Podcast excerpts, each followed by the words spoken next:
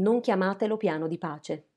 A dirlo è Daniel Levy, presidente di US Middle East Project, nonché negoziatore ed esperto di politica anglo-israeliana e consigliere di Ehud Barak all'epoca in cui ricopriva la carica di ministro della difesa. Dalla metà degli anni 90 ai primi anni 2000, Levi ha lavorato alacremente alla stesura degli accordi di pace israelo-palestinesi, da quelli di Oslo del 1993 all'elaborazione dei testi discussi al summit di Camp David nel 2000, tra l'allora presidente americano Bill Clinton, il presidente dell'autorità nazionale palestinese Yasser Arafat e il primo ministro israeliano Ehud Barak. Dai negoziati di Taba di gennaio 2001 alla redazione dell'accordo di Ginevra a dicembre 2003.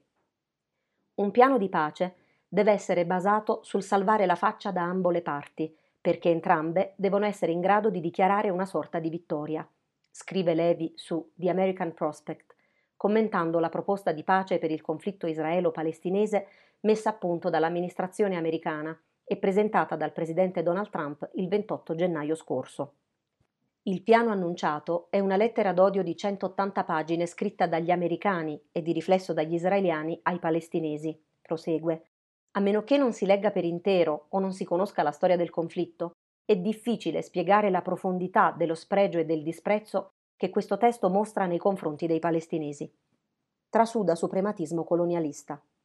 Nel piano, secondo Levi, rivendicazioni e giustificazioni storiche su territori e nazionalità sono appannaggio della parte israeliana, ritenuta degna di empatia, mentre quella palestinese, schiaffeggiata e respinta, viene accreditata come interlocutrice soltanto nel momento in cui è disposta ad offrire pentimento e penitenza. Se da un lato le azioni militari di Israele sono sempre considerate atti di difesa e le sue rinunce ai territori occupati una generosa concessione, dall'altro i palestinesi sono descritti come una banda di miscredenti, incitatori, ingrati e corrotti. Proprio per questo diventa difficile per Levi non cogliere nel testo una mentalità suprematista bianca. Il razzismo emerge in maniera evidente nella proposta di trasferire i diritti politici dei residenti nell'area del Triangolo della zona centrale di Israele, dove vivono comunità di arabo-palestinesi a cui viene riconosciuto a tutti gli effetti lo status di cittadini israeliani. Attraverso uno scambio di territori, queste terre potrebbero essere trasferite allo Stato palestinese, minando così lo status di cittadinanza dell'intera comunità palestinese israeliana. Così facendo, il piano avallerebbe la logica della etnocrazia sulla democrazia, sancita dalla legge sullo Stato-nazione approvata dal Knesset, il Parlamento israeliano, il 19 luglio 2018, secondo cui i valori ebraici e quelli democratici sono posti sullo stesso piano, ma che, secondo gli oppositori del provvedimento, ha il preciso intento di discriminare le minoranze, arabe e non. Inevitabile il confronto con i Bantustan, entità politico-territoriali riservate ai cittadini di colore nel Sudafrica dell'apartheid. Il piano di pace americano. Ma cosa prevede l'accordo del secolo, come definito da Trump? Qual è la visione di pace in Medio Oriente presentata dal presidente statunitense in occasione della conferenza stampa congiunta con Benjamin Netanyahu, tenutasi durante la visita del primo ministro israeliano e del leader dell'opposizione Benny Gantz giunti a Washington per un incontro finalizzato a discutere il piano al quale non sono state invitate le autorità palestinesi? Oggi Israele compie un grande passo verso la pace, ha esordito Trump. Non sono stato eletto per realizzare cose piccole o sottrarmi dalle questioni importanti, ha proseguito. Come riportato dal Guardian, il piano prevede Punto 1. Stabilire che Gerusalemme sia la capitale indivisa di Israele, pur considerando che alcune zone a nord e ad est della città possano far parte della futura capitale palestinese. Punto 2. Riconoscere come appartenente allo Stato di Israele la maggior parte degli insediamenti nei territori palestinesi occupati, con uno stop di un periodo di minimo quattro anni per la costruzione di nuovi insediamenti. Punto 3.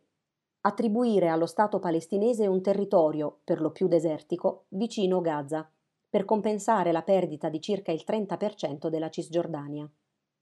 Punto 4. Collegare Gaza e la Cisgiordania attraverso un sistema di trasporto ferroviario ad alta velocità. Punto 5. riconoscere come appartenente allo Stato di Israele la valle del Giordano, che costituisce circa un terzo della Cisgiordania occupata. Punto 6. Creare, in qualche forma, uno Stato palestinese, completamente frammentato, che non abbia un esercito e che sia sotto il controllo della sicurezza israeliana in determinate aree, che comprendono anche il mare.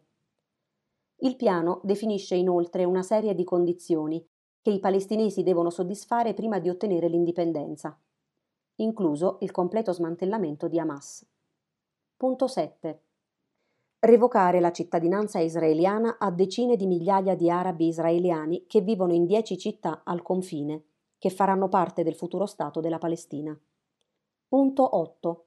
Riconoscere le aree del deserto al confine con l'Egitto come parte di un futuro Stato palestinese. Punto 9 rifiutare ai rifugiati palestinesi il diritto al ritorno nelle abitazioni perse nei conflitti precedenti. Trump ha aggiunto che il piano include la creazione di un milione di posti di lavoro per i palestinesi nei prossimi dieci anni, un investimento di 50 miliardi nel nuovo Stato e la triplicazione del PIL. Netanyahu ha accolto con favore la proposta, definendola un grande piano per Israele e per la pace. Parlando con i giornalisti, al termine della conferenza stampa, il premier israeliano ha preannunciato che avrebbe cercato di approvare provvedimenti per annettere ad Israele i territori occupati della Cisgiordania e la Valle del Giordano nei primi giorni di febbraio e soprattutto prima della prossima tornata elettorale del 2 marzo, quando si svolgeranno le terze elezioni politiche nell'arco di un anno per cercare di formare una maggioranza che governi il paese accettando la sovranità condizionale limitata per i palestinesi. Ma Washington non ha alcuna intenzione di mettere e far mettere pressione ai palestinesi per indurli ad accettare la proposta. La conferma è arrivata con le dichiarazioni di Jared Kushner, genero del presidente Trump, suo consigliere e autore del piano di pace, che in alcune interviste e secondo quanto riferito nelle conversazioni con i funzionari israeliani ha frenato le intenzioni di Netanyahu, sostenendo che qualsiasi decisione andrebbe assunta dopo la formazione del nuovo governo, all'indomani del voto del mese prossimo. In un editoriale pubblicato il giorno successivo alla presentazione della proposta, il Guardian definisce il piano una truffa, non un accordo.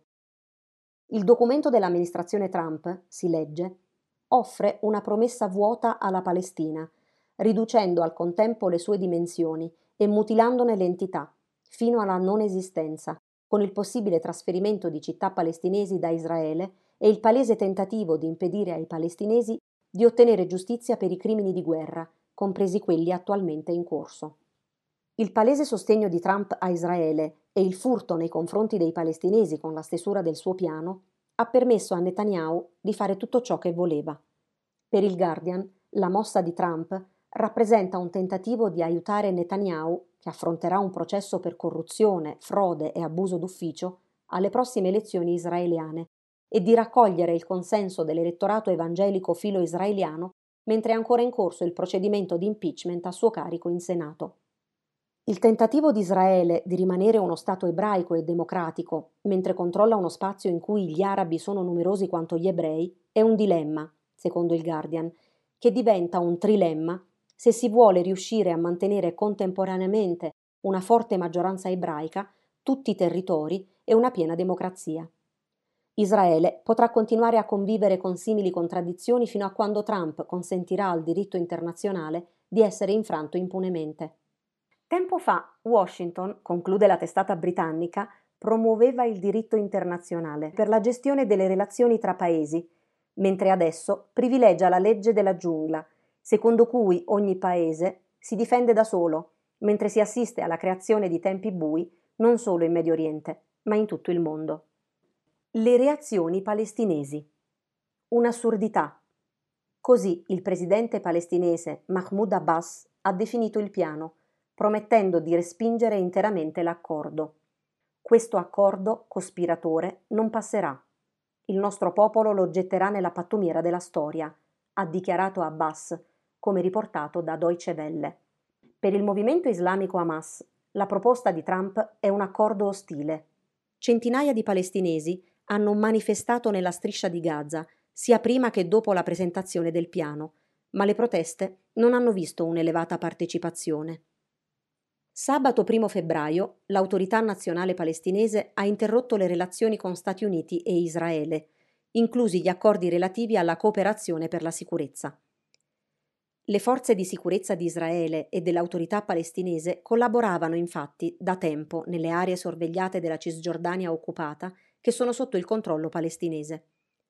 L'autorità palestinese aveva inoltre anche accordi di cooperazione di intelligence con la CIA che sono proseguiti anche dopo che i palestinesi hanno iniziato a boicottare gli sforzi di pace di Trump nel 2017.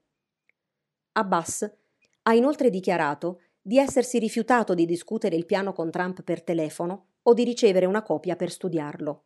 Trump mi ha chiesto di parlargli telefonicamente, ma io ho risposto no e ha detto che voleva mandarmi una lettera che ho rifiutato, ha spiegato Abbas, come riferito dal Guardian. Il presidente palestinese ha aggiunto di voler, in questo modo, evitare che Trump potesse sostenere di averlo consultato. Non passerò alla storia come il leader che ha venduto Gerusalemme, ha detto. Le reazioni nel mondo. Contrastanti le reazioni dei leader nel mondo all'annuncio del tanto atteso piano di pace per il Medio Oriente. La Francia, con una dichiarazione del Ministero degli Esteri, ha fatto sapere di accogliere con favore gli sforzi del presidente americano riservandosi di studiare attentamente il piano di pace e ribadendo il desiderio di una soluzione a due Stati.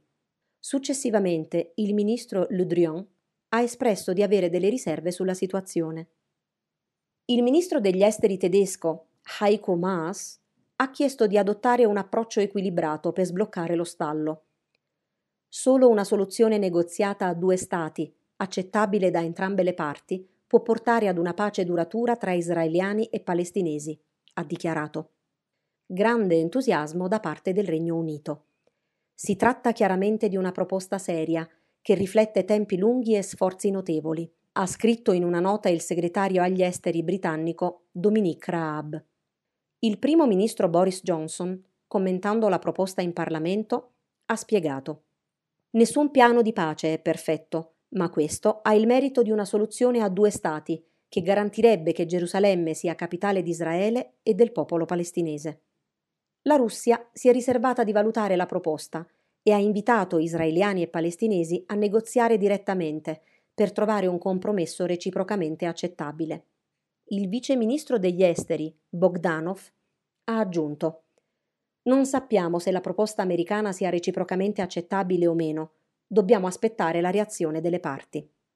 Toni accesi quelli usati dal presidente turco Erdogan, che ritiene il piano assolutamente inaccettabile, poiché ignora i diritti dei palestinesi mentre legittima l'occupazione israeliana. Il piano delineato, ha aggiunto, non servirà alla pace, né porterà a una soluzione. Con una dichiarazione rilasciata ieri, l'Unione Europea ha espresso importanti riserve sul piano del presidente Trump, affermando che non soddisfa i parametri concordati a livello internazionale su questioni come i confini israeliani. Josep Borrell, alto rappresentante per la politica estera e di sicurezza dell'Unione Europea, ha sottolineato che l'Unione Europea è impegnata in una soluzione negoziata a due Stati, basata sulle linee del 1967, con scambi di terre equivalenti, come concordato tra le parti, con lo Stato di Israele e uno Stato della Palestina indipendente, democratico, contiguo, sovrano e autosufficiente, che convivono in pace, sicurezza e riconoscimento reciproco. Burrell ha inoltre affermato che la proposta dell'amministrazione Trump si discosta dai parametri concordati a livello internazionale. In linea con il diritto internazionale e le pertinenti risoluzioni del Consiglio di sicurezza delle Nazioni Unite, L'Unione Europea non riconosce la sovranità di Israele sui territori occupati dal 1967, ha detto Borrell. I passi verso l'annessione, se attuati, non potrebbero essere compiuti senza essere contrastati. Il segretario generale delle Nazioni Unite, Antonio Gutierrez, ha affermato che le Nazioni Unite sostengono la proposta di due Stati che vivono in pace e sicurezza all'interno di confini riconosciuti sulla base delle linee pre-1967. La posizione delle Nazioni Unite sulla soluzione dei due Stati è stata definita, nel corso degli anni, dalle pertinenti risoluzioni del Consiglio di sicurezza e dell'Assemblea generale alle quali è vincolato il segretariato, ha affermato Stefan Dujarric, portavoce di Gutierrez. La Lega Araba, riunitasi sabato 1 febbraio al Cairo su richiesta dei palestinesi, ha respinto il piano di pace americano, dichiarando in un comunicato che non avrebbe cooperato con gli Stati Uniti alla sua esecuzione, perché non soddisfa i diritti fondamentali e le aspirazioni del popolo palestinese. Il blocco panarabo ha inoltre affermato che Israele non dovrebbe implementare l'iniziativa con la forza. Il piano determina una situazione di uno Stato che comprende due classi di cittadini, ovvero l'apartheid, in cui i palestinesi saranno cittadini di seconda classe, privati dei diritti fondamentali della cittadinanza, ha dichiarato il segretario generale della Lega Araba Ahmed Abul Gate. Sebbene la risoluzione che rigetta l'accordo proposto da Trump sia stata unanimamente adottata dai ministri degli esteri e dei 22 Stati membri della Lega Araba, non tutti i paesi hanno dimostrato nei fatti di sostenere la causa palestinese, come accaduto fino a qualche tempo fa. Gli ambasciatori di Bahrain, Emirati Arabi Uniti e Oman erano presenti infatti quando Trump ha svelato il piano della Casa Bianca. Durante la conferenza stampa, i rispettivi governi sono stati ringraziati pubblicamente dal presidente americano per l'assistenza fornita nel processo di pace. Gli Emirati Arabi Uniti hanno definito il piano di Trump una proposta seria e un importante punto di partenza, mentre l'Arabia Saudita ha dichiarato di apprezzare gli sforzi di pace di Trump nella regione. Come raccontato da Martin Chuloff, corrispondente del Guardian in Medio Oriente, il miglioramento delle relazioni tra Arabia Saudita e Israele, sviluppatosi nel corso degli ultimi tre anni grazie anche agli ottimi rapporti che intercorrono tra il principe ereditario saudita Mohammed bin Salman e Kushner, ha spinto il regno a cambiare approccio e nemico, individuato adesso nell'Iran. Durante lo scorso fine settimana, Israele ha annunciato che consentirà ai propri cittadini di recarsi in Arabia Saudita per motivi religiosi o commerciali. Pure gli stati del Golfo non stanno più vietando viaggi in un paese che è stato a lungo visto come ostacolo alla pace regionale, ma che adesso viene sempre più considerato come un partner. Anche gli stati che potrebbero essere più direttamente coinvolti dalle ripercussioni dell'attuazione del piano, come Giordania e Libano, non hanno espresso grande indignazione nei confronti della proposta di Trump, assumendo un atteggiamento comune ai paesi di quell'area, non più mossi da un sentimento di rabbia rispetto alla questione palestinese, ma da un senso di apatia. La capitale palestinese. Nel piano di Trump non viene contemplata la possibilità che le due parti possano negoziare il futuro di Gerusalemme, lasciando svanire il sogno dei palestinesi di vedere riconosciuta come loro capitale la parte est della città. L'alternativa individuata nel piano, come raccontato dal New York Times, è la piccola città di Abu Dis, insieme ad altre aree lontane che si trovano geograficamente nella parte est di Gerusalemme, ma che di fatto sono separate dalla città da un muro di sicurezza. Tra le zone designate a far parte della capitale c'è il campo profughi di Shuafat, una baraccopoli governata da bande dove la polizia palestinese non ha giurisdizione e la polizia israeliana ha paura di accedere, e Kufr Akab, dove gli arabi della classe media hanno costruito abitazioni non regolamentate e non sicure quando le politiche israeliane e i prezzi altissimi delle abitazioni li hanno spinti a cercare case oltre la barriera di sicurezza, ma comunque all'interno della municipalità di Gerusalemme. E poi c'è Abu Dis, che un tempo aveva viste mozzafiato sulla cupola dorata della roccia e sul Monte degli Ulivi. Le famiglie che vi abitano in passato attraversavano le valli fino a Gerusalemme per vendere pecore, capre e formaggi. Oggi un muro alto 8 metri, costruito dai militari israeliani, che costeggia la città con la sua forma a zig-zag, ha bloccato gran parte della vista, separando i circa 30.000 residenti dai loro campi e dalla città santa. Racconta il Guardian in un articolo che quando gli abitanti di Abu Dis hanno saputo che grazie al piano di Trump i palestinesi avrebbero finalmente realizzato il desiderio di avere una capitale a Gerusalemme Est, nella loro zona, sono rimasti increduli, perché hanno sempre considerato la loro cittadina non più di un villaggio periferico o di un sobborgo, non una parte centrale di Gerusalemme dove sarebbe nata la sede del governo. Perfino Israele non include Abu Dis nella sua capitale indivisa, escludendola intenzionalmente dai confini municipali. In uno dei passaggi più paradossali del piano americano, viene suggerito ai palestinesi di prendere in considerazione l'idea di rinominare Abu Dis con il nome arabo utilizzato per indicare Gerusalemme, Al-Quds, che significa la città santa, per via dei siti religiosi, inesistenti però nella presunta futura capitale palestinese.